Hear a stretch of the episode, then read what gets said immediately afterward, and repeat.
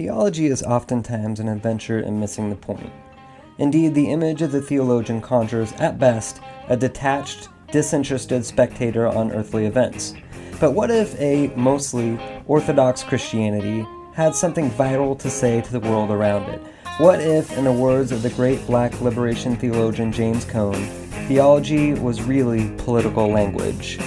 This is Public Theologians.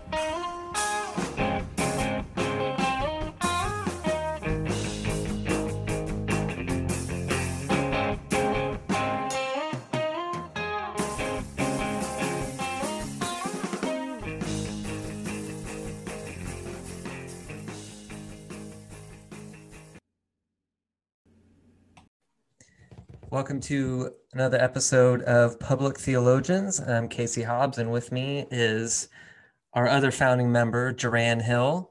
Jerran, welcome back onto the show. Good to see you there, Casey. Likewise. Well, today I regret to inform everyone listening that we have decided to talk about cancel culture uh, I would imagine this is going to be the only time we're going to do this. So if you are really just excited to hear about our thoughts on cancel culture, listen up because this is probably just going to be a one time situation. So I wanted to read a part of the Philadelphia Statement. If you're not familiar with the Philadelphia Statement, congratulations, but it is a statement that a bunch of kind of right wing evangelical folks put out last year in response to um, what is known as cancel culture. So we'll get into, I don't know, maybe we'll come up with our own definition of cancel culture. If you're not familiar with cancel culture as a definition, I think this statement does it, I don't know, kind of gives you a picture of what people are talking about when they talk about cancel culture. And if you haven't guessed already, Jerran, uh, I don't know if you would agree with me in saying this just at the top. I am pretty much, what's the word for it? I am ambivalent. I think that's a word that I would use to describe my feelings on cancel culture. Um, just a big pile spoonful of ambivalence. I don't know. Do you, do you have any a better way to put that on your side, or do you agree or disagree? Um, you know, generally, uh, you know, I would say the same, but of course, it always depends on who's doing the canceling, right? This is really what this conversation is about. You know, it's not about should we cancel people, should we call out people, uh, but should others call us out? You know, that yeah. that's always where where the rub is.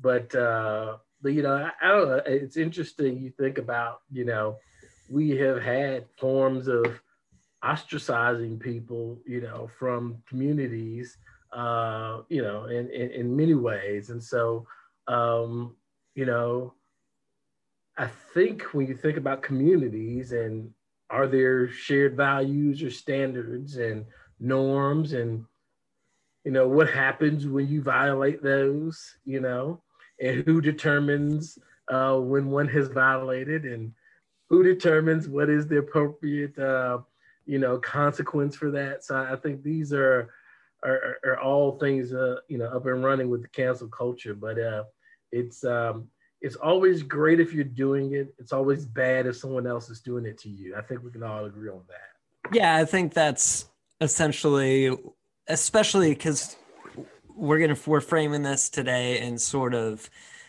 a this is an evangelical framing. this is a right wing framing uh, in a political sense, and an evangelical framing in a religious sense. So I'm gonna yeah I'll, I'll I'll read this part of this Philadelphia statement. And actually, before I start reading it, I feel like it's important to look real quick at the at the signatories. So, gonna just run down the signatory page uh, for names that I recognize. Um, perhaps others would recognize others if they look, and we will provide the links if you uh, would like to punish yourself by looking further into this. So uh, Dr. Russell Moore is in here. He's we've mentioned him before. I think he's he's received some um, alternating positive and negative reviews on this here podcast. Uh, Al Mohler is on there. I don't know that we've said much positive about Al Mohler's courage in the last four years on this podcast. Uh, and then there's we have we have praised his consistency, haven't we? we have praised his consistency. And actually, just going back to Russell Moore real quick, I think at one point you said, if I'm not mistaken, that Russell Moore went into witness protection program a few years ago. Is he is he alive? We need to get. A, I, I think he is. We need to get a proof of life from. I mean, I'm not looking at a an actual signature. All I see mm-hmm. is um, his name, you know, his name type. So we need. If someone can get us a, a picture of uh, Dr. Russell Moore with like a newspaper with today's newspaper and the date, so that we can see that, that would be terrific. We're just we're a little concerned. we want to make sure that he's all right. So there, and then there's Kevin D. Williamson, uh, who is a prominent writer on the Gospel Coalition websites and the National Review. And then just kind of scrolling down, one other name jumps out at me, and that would be Dr. Charles Murray. So, Dr. Charles Murray is notable because he wrote a book called The Bell Curve. This is like in the 90s, that essentially said that there's a difference in the intelligence of races, um, which I would say that makes makes him a racist by definition. Um, I don't, I'm not sure how anyone would understand that differently. And now he is employed. He is the the F. A. Hayek Emeritus Chair in Cultural Studies at American Enterprise Institute. So that's the Koch brothers, uh, who essentially own like all the oil riches of the United States and fund all sorts of right wing projects and have for many decades. So that's Dr. Charles Murray. He's he is a part of the signatories. So just real quick, you know, it's kind of a who's who of really uh, people with very nuanced views, very um, very uh, interested in what other people have to say historically, and so this is what they say. Quote, and I'm not going to read the whole thing because, uh, frankly, I'm going to get tired. Can I point out yeah. a couple couple more people? Oh yeah, yeah, yeah. Signed the statement. Uh, if you look below, um, you also have uh, the CEO of Babylon Bee, uh, oh, Dr. Wayne Grudem, Dr. Wayne Grudem, and uh, David Dockery. So, uh, so Oof. interesting cast of characters down here. Oh my goodness! Yeah, yeah. See, I didn't even go all the way down there. It's it's really, yeah, really a lot of people that have been canceled clearly because they have uh, titles like CEO or professor emeritus or um, professor, you know, so just kind of really difficult, uh, difficult to get their their names out there. It seems like they want to protect free speech, so they say, "quote Social media mobs, cancel culture, campus po- speech policing. These are all part of life in today's America. Freedom of expression is in crisis." truly open discourse, the debates, exchange of ideas, and arguments on which the health and flourishing of a democratic republic crucially depend is increasingly rare. Ideologues demonize opponent, opponents to block debates on important issues and to silence people with whom they disagree. We must ask ourselves is this a country we want? Surely not. We want, and to be true to ourselves, we need to be a nation in which we and our fellow citizens of many different faiths, philosophies, and persuasions can speak their minds and honor their deepest convictions without fear of punishment and retaliation. Okay, I think that's all that I'm able to read from that Philadelphia statement, at least for now. I, am just I'm at a loss, honestly, Jerran. I have such a hard time even conceptualizing the obtuseness of people that have spent their entire careers ignoring and trashing people even from within their own camps that disagree with them on what we would consider as Christians secondary or tertiary matters. Um, and they need now, they need to be a nation that honors deepest convictions without fear of punishment and retaliation. Jerran, am I wrong to just feel like completely insane reading this from these particular people? Of course you are, Casey. I mean, it's good to have you back, Jerran. yeah. Uh, I don't know what your problem is. Uh, I mean, we want freedom of expression. This is important freedom of speech. This is exactly why Al Mohler and um, David Dockery and all the, the signatories and all the uh, seminary presidents for SBC uh, want to talk about critical race theory in the classrooms because of freedom of speech. Like that's important, right? Yeah. Oh, um, I think you might be mistaken, Jerran. I feel mm. like I feel like what you meant to say is that they are shutting down debate on even something sort mm. of self-explanatory like critical race theory or intersectionality that different people have different experiences of life because you know the history of america is completely flawed and racist and classist and cre- created by white landowning men instead of this great egalitarian system that we think or have been told but probably by these guys and their friends that exists well you know come on casey. Give these guys the benefit of the doubt. They have quoted frederick douglass here. I guess they couldn't find any MLK quotes to, to They're upping their game. Yeah, I should I should say they did uh, throw in a, a Frederick Douglass quote and talked about him quite a bit. He's yeah. somebody that I notice is getting a lot of a lot of notoriety these days.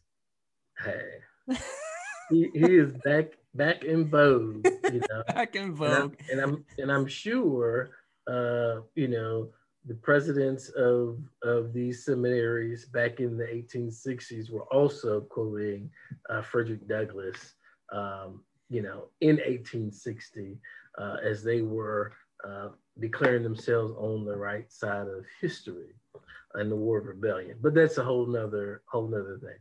But no, I so I would say this though, seriously. Um, you know, it is I, I, I do see the hypocrisy. And I do, though, you know, at the same time, see the what people are upset about uh, with cancel culture, you know, and that sometimes, you know, and, in particular, I, I, I can speak for, not speak for, but, you know, coming from the vantage point of, uh, of some of these, um, you know, evangelicals, um, you know, their views, just expressing these views, people have labeled them as hate groups and things of that nature. Uh, sometimes that's warranted, uh, sometimes it isn't. But yeah, that's the that's the whole thing though, is you know, you think about boycotts and protests. I mean, those are basically cancel culture. So um, the the the thing about cancel culture is that you know, in saying like you can't do cancel culture is actually restricting expression and speech in some way. you are, are, are actually canceling out the ability to to express themselves. So, you know, I, I don't know. I think it's one of those things that just as a society, we just we just got to deal with. You know, people ain't gonna like you. You know, uh, people not gonna agree with you, and I don't know what to tell you about it. But I guess you can write a statement, you know, but I don't know that that that's really and you know this that's what the other thing that's interesting too about you know people's mindset. Like, I wonder, you know, if in their thinking about this statement, like, what was the the goal? You know, because they have a good, interesting uh, F, FAQ um, on, on these on this statement.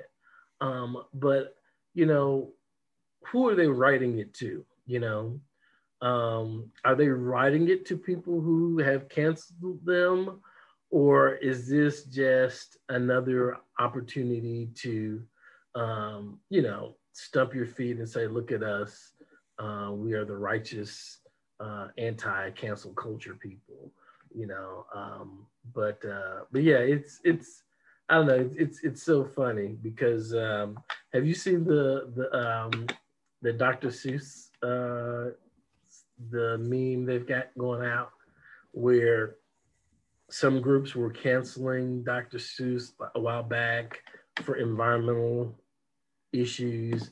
And now that we're talking about like, you know, characterizing different, you know, and stereotyping different races and ethnicities, now it's like, oh, you've gone too far. And so um, there, the, the, I think the caption was like, you know, so you you don't you want to can you know you don't you want to cancel Dr. Seuss the environmentalist, but uh, Dr. Seuss the racist you know you, you, don't have a problem with. And so, um, but yeah, I, I, think that really just describes a lot where folks are. Where it's, it's as long as you don't talk counsel what I want, you know, what I feel like is important, you know, then then we've got an issue.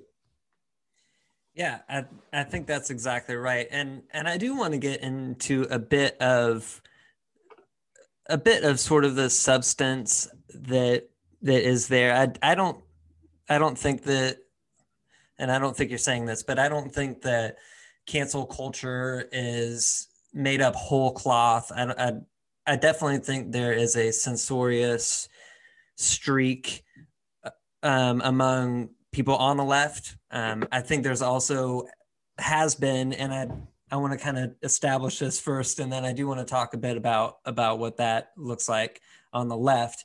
But the, I just I think this is what a thing where the messenger so completely is implicated in the message that it's it, it, that it is laughable. So I found um, because I spent a lot of time looking into this and and I'm sorry that I did, but now I'm going to share it with everybody listening and with you, Jerran. So I extend my apologies from myself. What's, what's the point of doing your research, man, if you can't if you can't share it? That's true. So uh, this this will make you sad, but it'll establish my point. So I'll keep I'll keep on it. So I found an article in the LA Times from 1990. It's a, it was at the end of the year, and 1990 uh, was notable in kind of this conversation because you had sort of the this was the beginning of uh, sort of a right wing scare campaign about free speech and college campuses that was mentioned in the Philadelphia uh, statement. Um, it was also a year that Two Live Crew came out with As Nasty as They Want to Be, which was an album that is was not made for children, uh, which should just say.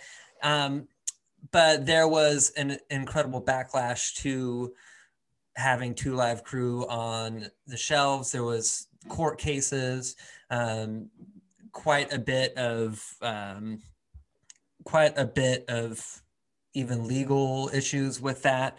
Um, Henry Louis Gates uh, Jr. testified uh, on their behalf in, in court, and they actually won their case because it was an absurd case to begin with. That they were actually being prosecuted for coming out with with an obscene record. I, I don't know that there's much debate on whether or not this would be a great thing to play for your kids, but it, it was made in the United States of America, and we ostensibly have a right to free speech, and that ought to include um, even things that maybe we might not want to hear.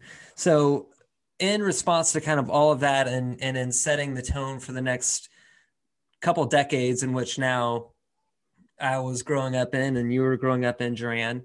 Uh, there's a quote at the bottom of this article, and I'll include it in the show notes, but from Pat Robertson. Pat Robertson, the founder of the 700 Club and the, the Christian Broadcasting Network, he said a few other things that I'm not going to read because it's kind of prattling, but then he says, quote, Anti-Christian bigotry is no less despicable than anti-Semitic bigotry, racist bigotry, or sexist bigotry. Private or public expressions of big i'm just going to pause real quick and just point out the fact that every single united states president in the history of united states presidents has claimed christianity this is not a marginal view you might feel marginalized you might feel sad there is, has never been somebody in the white house that has not claimed Christianity. Okay, I'm gonna I'm gonna continue now. Private or public expressions of bigotry can and should be dealt with by reason, by rebuke, or by economic boycott. This is Pat Robertson in 1990.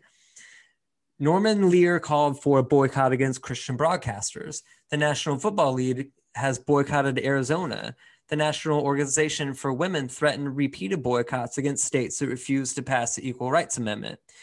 Rest assured that Christian groups during the 1990s will not long sit idly by while newspapers, magazines, television shows, and motion pictures spew out, wait for it, Nazi like venom against them, their leaders, and their Lord. There will be no there will be more protests, picketing, and massive economic boycotts against those who practice anti-Christian bigotry, as well there should be. And he goes on. So I just and I'm sorry, I should I'll finish I'll finish with one more thing on that. Um at the end of his quote, he says, I'm just so fascinated and and just baffled by this. So he says, quote, to compel the American taxpayer to furnish funds to disseminate concepts that are highly repugnant to him. He's talking about the National Endowment for the Arts there, which uh, evangelicals were really trying to get eliminated. There's actually a movement by Jesse Helms and another US senator to completely abolish the National Endowment for the Arts, um, which happens every every little bit with uh, a Senate campaign to try to do that, but it happened then. Um, so that's what he's referring to there. And then he says, in the words of Thomas Jefferson, it's sinful and tyrannical to disseminate concepts highly repugnant to him. I intend to fight this ty- tyranny with whatever resources are made available to me, and I'm confident that most thinking Americans will join me. So I wanted I did, I wanted to finish that with the Thomas Jefferson quote because I felt like that almost hit the bingo of everything that we're talking about. Um, this contains all of the current complaints of Christian kind of right wing evangelical, uh, whether that's in a political context or a religious context. This kind of hits them all. Um, he accuses everyone else of being Nazis um, or or accusing them of being Nazis. Uh, he quotes Thomas Jefferson at the end to make his point, which is pretty rich considering that Thomas Jefferson was, first of all, not actually a Christian um, in really any meaningful sense of the term, but mainly because Thomas Jefferson was a slave owner. And yes, he had plantations, which he worked his own crops, quote unquote, but do you think that Thomas Jefferson was really working his own crops or was somebody else, you know, like free slave labor working his crops? So the, fact that he ends just unself-reflectively with the Thomas Jefferson quote in the conversation of trying to shut down Two Live Crew and this this black art that was so offensive to him again, it just it strikes as completely absurd. And this is 1990, and then we lived through all of that programming, right? There was uh, Disney boycotts because uh, Disney was pro LGBT back in the 90s. So Christians boycotted Disney. Uh, there was the Starbucks boycott because the Starbucks mermaid logo is apparently a naked woman that apparently was causing some sort of consternation with somebody somewhere. Uh, so there, so Christians boycotted Starbucks in the early 2000s. Um, there is just has been one one organized shutting down of speech after another coming from the religious right. And now all of a sudden it's come the kind of the chickens have come back home to roost. And now there's enough people saying y'all are bigots and we don't want to hear it anymore. And now it's an issue. Okay that's that's kind of my piece. What do you think Jerran? any reactions to that? You know i, I think the the big picture and and and you mentioned that this happens both on the right and the left and you know, I think the big picture is we just don't want to talk to one another. You know, we, yeah. we don't want to hear what people who have different ideas from us have to say. And, you know, we we do have, uh, and, and, and I think all along the political uh, spectrum, we all have these things that we say to shut down the conversation. You know, I was joking uh, about this once, uh, but it's so true. You know, even in our kind of Christianese, when it's not like politically charged or whatever, um, you know, we we do the whole the Lord told me, God told me, you know, it's, it's a way of just kind of a this is a trump card of yeah. this is hey, what I said's come from God. You can't challenge it, you can't question it. It's the end no of our debate. In the debate, boom, there it is. And I think that is that is what's so frustrating about um, a lot of this cancel culture. Um, very little of it is actually about people being demonstrably hurt, you know, and I, I don't want to over emphasize that because I, I do think there are things that are happening that are hurtful to people and that sort of thing. And I think we should be sensitive and, and, and those sort of things. But I think many times what I've seen is it's really just, hey, I, am not trying to hear what you have to say. Um, you know, and, and so it, it, just, um, you know, and then I think, you know, you also have this kind of performative thing that companies do uh, to just show how how woke they are, uh, or you know how defiant they are, you know, on the other end of the spectrum. Uh, and, and, so I, I, think that's the so yeah, it's um, I don't know, it's just frustrating uh, to see sometimes that because it's really just you know my three year old, you know, putting their fingers in their ear I don't want to hear you, you know, and, and that, that's what a lot of it boils down to, uh, which is which is sad because you do have some things that are, you know, real issues that we need to, and I think that's the, the debate or the issue for me is, yes, there probably are some things that should be canceled. Can we can we ever have a conversation about what those things are? You know, uh, and, and typically it's people from one camp saying, all right, this thing is canceled. Um, and, and, um, and everybody else just, you know, sighing and all of this sort of thing. And it's so interesting. The latest iteration with Dr. Seuss was that his own estate said, hey, we're not really proud of this. We don't really want to publish it. And then the soundbite is Dr. Seuss is canceled. And it's just like, so you can't even cancel yourself. Yeah, no, you can't. You can't, you can't even say, you know what, our father, our grandfather, he no. was a very good man. We're not saying that he should never be. I mean, he was he was an environmentalist. Like Theodore Geisel was an incredible person, an incredible writer, uh, incredible creator of children's stories. Also, there's some seriously problematic and racist stuff in his writing. And Well, you know, those two things can exist together, and as yeah, as the children and grandchildren, you can say, you know what, he was off on this stuff. We don't need to keep making money off of this. And you know, it's interesting too, Casey. A, a lot, you know, I hadn't read did a deep dive in this, but it seemed like most of this was imagery from some really obscure books, right? So that absolutely, it's not cat in the hat. It's not. Yeah.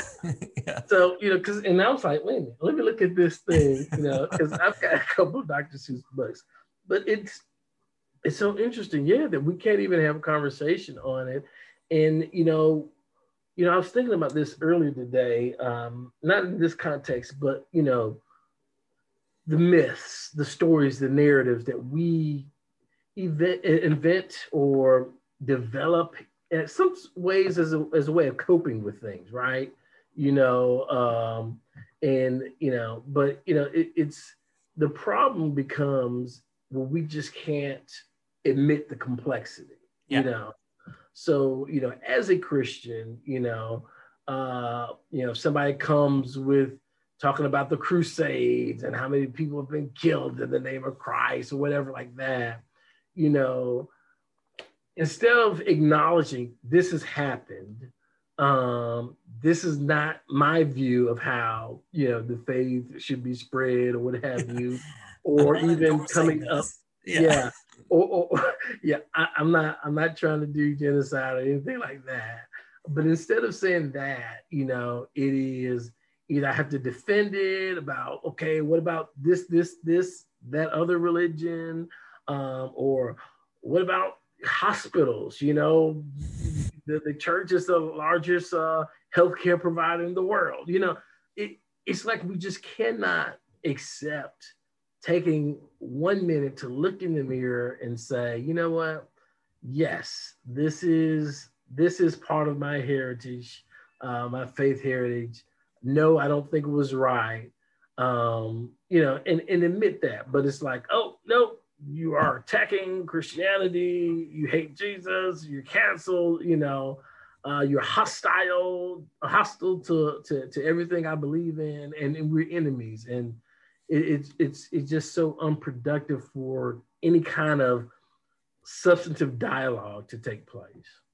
Yeah. And I, my perspective of especially what many prominent white theologians are doing as well with kind of the critical race theory that you brought up before um, is the exact same thing. Instead of saying, here, I read Howard Zinn's People's History of the United States, and I found out that since the very beginning of white people coming here, it's been a disaster.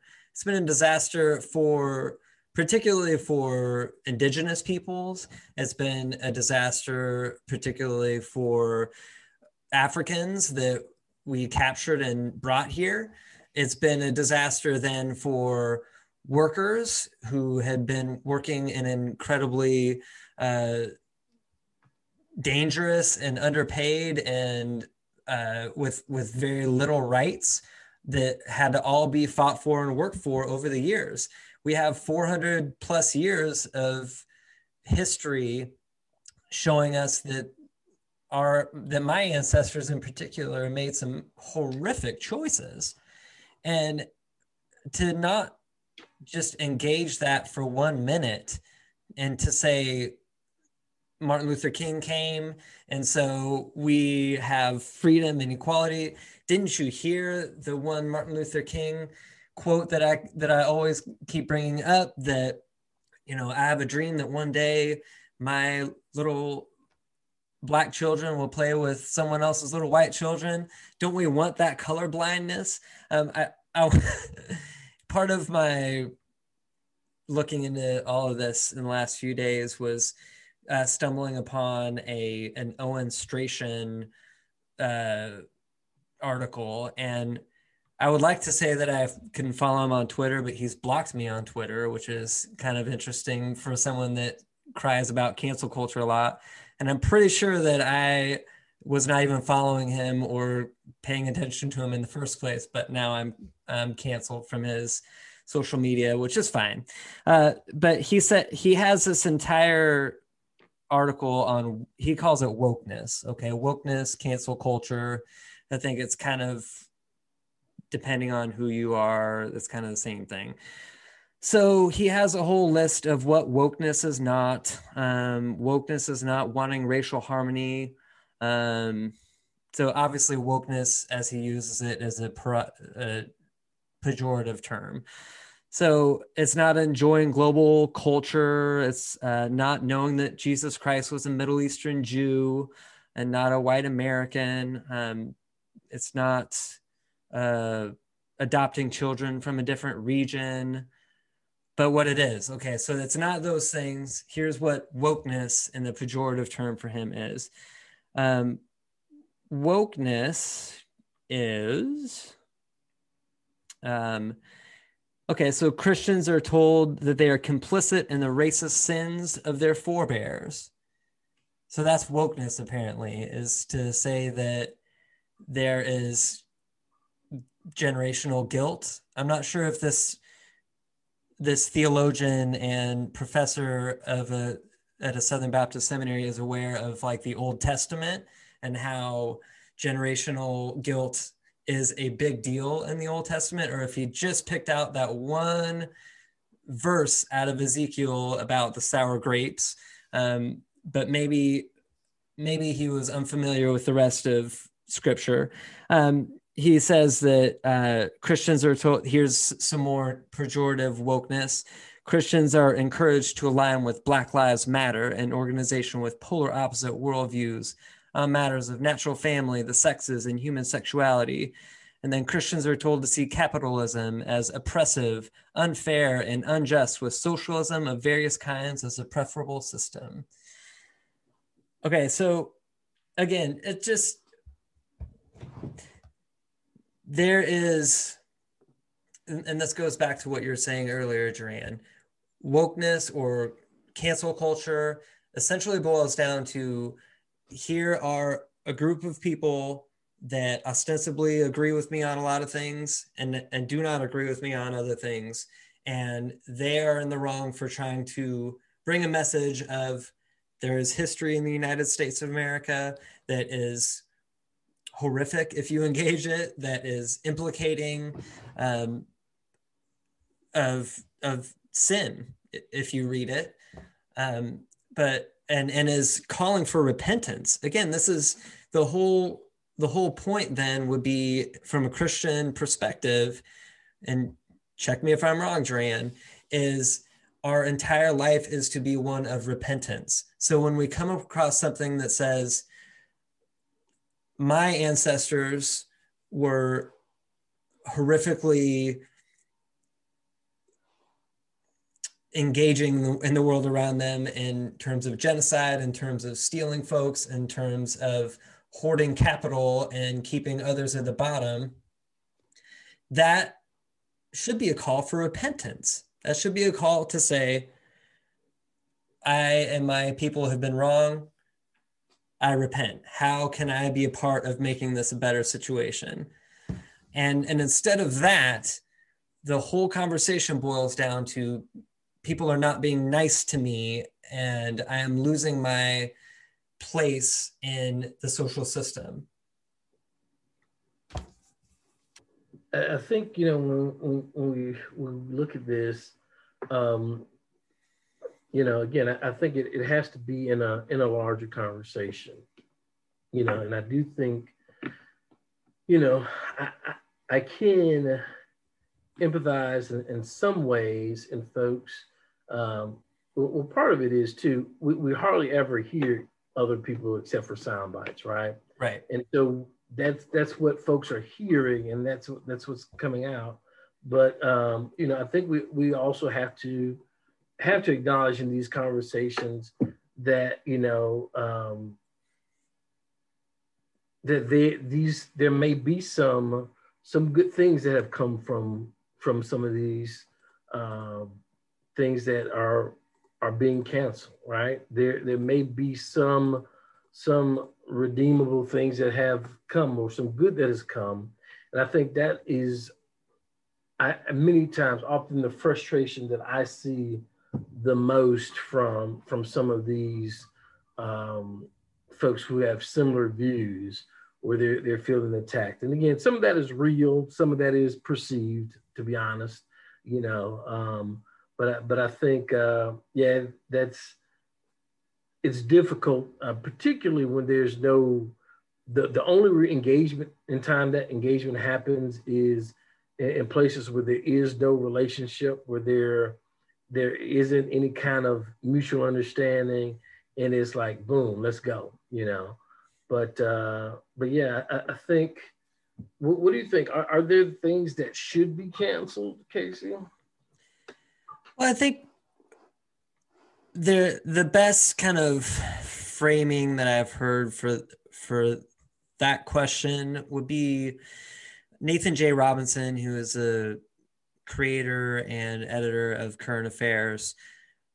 He mentioned that, and he kind of frames it in, in the sense of the like when you talk about an institution like the New York Times, okay, there's always conversation. Oh, the New York Times is canceling this or that, or like censoring um, the the editors are censoring who can be on it. This came on a lot from that Tom Cotton article that got published last summer, where essentially sitting United States Senator published a piece in the New York Times saying that we need to have martial law in the streets uh, to get all of these Black Lives Matter protesters out. So that was problematic in a lot of ways. But the way that Nathan J. Robinson phrased it was that the New York Times is not a bathroom stall. Um, they are not obligated to print whomever they they find whomever sends them something, whether that's a sitting United States senator or like if I sent them something, they're they're not obligated to print that. And so mm-hmm. again, you kind of get into the Dr. Seuss conversation. I think this is a really great example of where this it is helpful to say this, this doesn't mean we burn all copies of if I ran the zoo or what a McElligot's pool which are honestly not the not his best works in the first place. I've read both of those many times to my kids. Felt really weird about the art and um, they're not really great books to begin with. I was I, I I don't think we're missing out on missing those things. So it is helpful to say, okay, there can be a place where we keep these things as historical records of where an otherwise really gifted, really thoughtful, and and in a lot of ways really radical writer was not radical. Was very much with the keeping of his times. Um, you know, and there's a, a part in if I ran the zoo that he talks about capturing a chieftain. Um, and there's a picture of a, a little African man in chain and in, in a cage.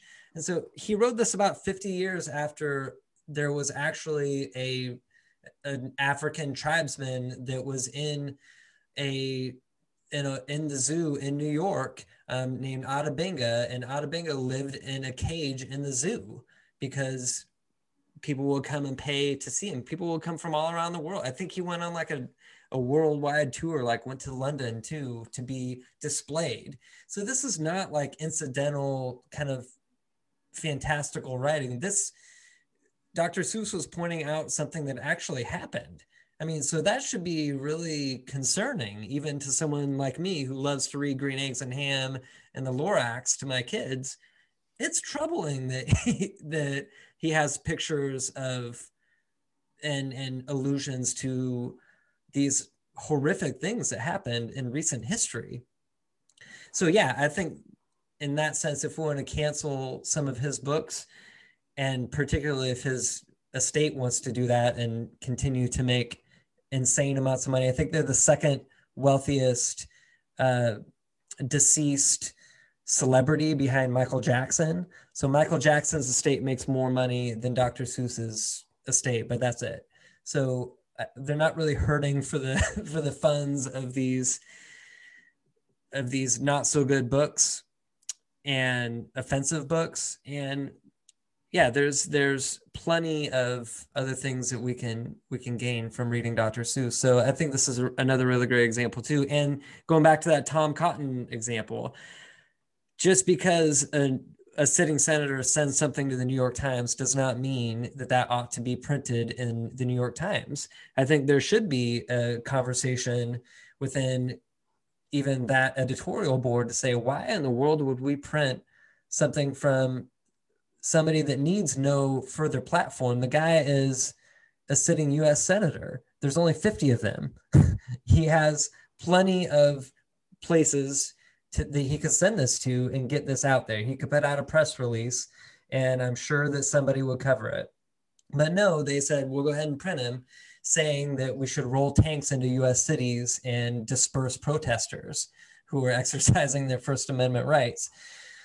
So in all of that sense, yeah, I think there are there are reasons and and again, like when we talk about what historically has been cancel culture, it's been boycotts. It's been the really the only way that people the people can get their message across to those in power is whether it's withholding their votes um, or whether it's withholding their financial uh, thing, whether it's withholding their work as in work stoppages, all of those things you could say are cancel culture.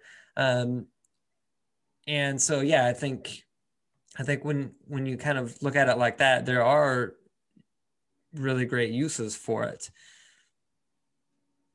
Yeah, and I, I think you know, I, think one of the other things I think too is, you know, canceling ideas versus canceling people? Is there a difference? You know, um, and I think you know whether or not you agree with canceling anyone or cancel culture, I think you know there is accountability for what people do and what they say, and so you know I think that's the other thing is that you know sometimes people are are upset because they're called into account for things that they have said or ideas that they've expressed.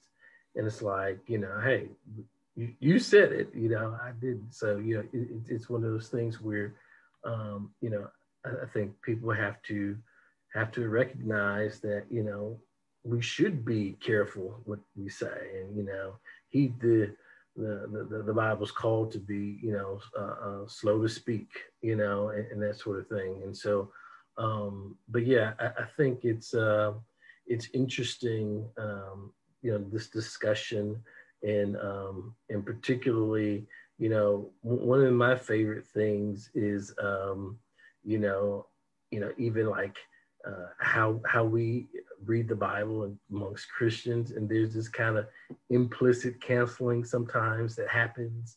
Um, with the Old Testament uh, among some Christians, you know, and then there's the kind of Jesus versus Paul where we like, well, anything Pauline, like, you know, whatever, man. Canceled. Cancel them, man. You know, and so that's that's the other uh, other thing I think about sometimes. So I think cancel culture is uh, alive and well on many fronts, and uh, you know, just my my hope is that folks will be be intellectually honest with one another about kind of where we are, what we're canceling, and that that we could have a discussion in communities about uh, about that, you know. Uh, but uh, it's a definitely fascinating topic. Yeah, absolutely, and I think I think kind of one more piece, and we sh- we can maybe wrap with this is that when we talk about this, and we, we had mentioned it at the beginning, it's not white males that are being canceled by and large. If again, like Tom Cotton, if Tom Cotton didn't get his stuff in the New York Times, well, I'm sorry, but you can probably get it, get your voice out somewhere else. There's, there was a video, I think it was this uh, Marjorie Taylor Greene character from Georgia, but she was speaking with a censored mask on at, at one point, and the it this is like right after uh, the the Capitol stuff in January, but she she's speaking and it was on c-span the clip was from c-span and she's talking and she's got a censored mask on. She's talking about how she's censored and how people like her don't get their voices out. And it's just hilarious because like yes you are. Yes you are. You are literally on c-span. You're literally a member of the united states congress. What are you talking about? And but really when we and when we talk about twitter suspending accounts facebook suspending accounts it's it's pretty much always going to be people without a real way to get their message out when that sort of thing happens. So it is uh, people that are standing up for Palestinian rights that get kicked off of these platforms. They are being canceled, and then they have no actual way to get their word out otherwise because they're using the same free tools that the rest of us bozos are using and they don't have access to C-SPAN to get their their message out. And and it is it's people that are working for working on things like prison abolition or people that are working um, on dismantling capitalism in in many different ways is they are already canceled people are already not listening to them you don't get people on MSNBC or CNN or Fox News talking about how we need to destroy all of our nuclear weapons. You don't get that. What you get is a moderated conversation of some people saying we need to spend more on our military and some people saying we need to spend a little bit less on our military. You don't get actual radical people saying that saying these things out on on major networks. And so I think on that sense, these people are already canceled. Um, and I think that is what is overlooked in this conversation quite a bit because we keep focusing on fools like we focused on for the first 40 minutes instead of saying who are the people that we can't that we haven't heard from maybe they've already been canceled for the entirety of our time in these these United States. And one more point to this, Joanne, and I'll let you respond before we go.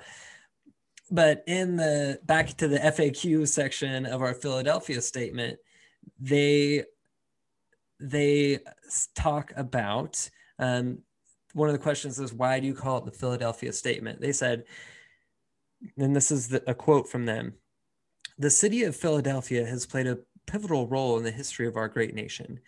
Men of diverse views who often had fierce disagreements with each other gathered in Philadelphia to declare independence from the English crown in 1776.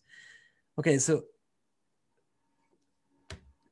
I mean, even just the shortest cursory look at that statement and that description of why we need to keep this pristine system intact that gives a voice to men of diverse views. These are all landholding men. None of them were working men. None of them were indigenous men. None of them were black men. None of them were immigrants that were working in uh, working on on the land at the time these are all land owning men. So, okay, George Washington and Alexander Hamilton had differences of opinion on the scope of the federal government. Is that what you're talking about? Is that the raging debate that we continue to have? Or are we talking about something else? No, not to mention that they're all men. Of course, that's none of them are women. Interesting points you make there, Casey. Yeah, I, I think um, yeah, I, I ain't got nothing to say to that. It is what it is. it is what it is. Well, Jerran, it's fun going over this stuff with you. I hope that people listening had fun because I don't intend to talk about cancel culture anymore unless we're talking about getting the voices of people that need to be heard out there further because I think that is a conversation worth having.